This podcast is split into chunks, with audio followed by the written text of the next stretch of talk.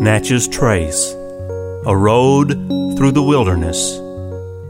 Today, on our journey up the Natchez Trace Parkway from Natchez, Mississippi to Nashville, Tennessee, we are visiting an exhibit called Napier Mine, near the Buffalo River in Tennessee, four miles south of the Parkway Junction with Tennessee Highways 20 and 412.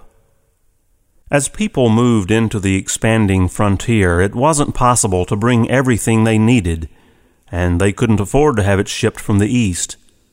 Among the things pioneers settling these areas needed were items made of iron, like shoes for their horses and nails, plow points and hoes for tending the fields, and cast iron pots and skillets for cooking their food.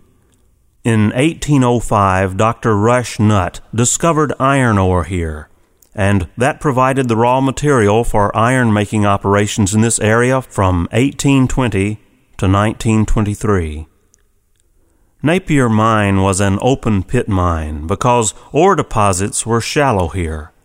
Miners dug this high yield ore with pickaxes and hauled it out in wagons drawn by mules. The exhibit at Napier Mine has specimens of ore dug from the mine and examples of iron products that could be made from the ore. From the exhibit parking lot, visitors can see the pit of the mine. Join us next time when we will visit Metal Ford. I'm Frank Thomas, your guide along the Natchez Trace, a road through the wilderness.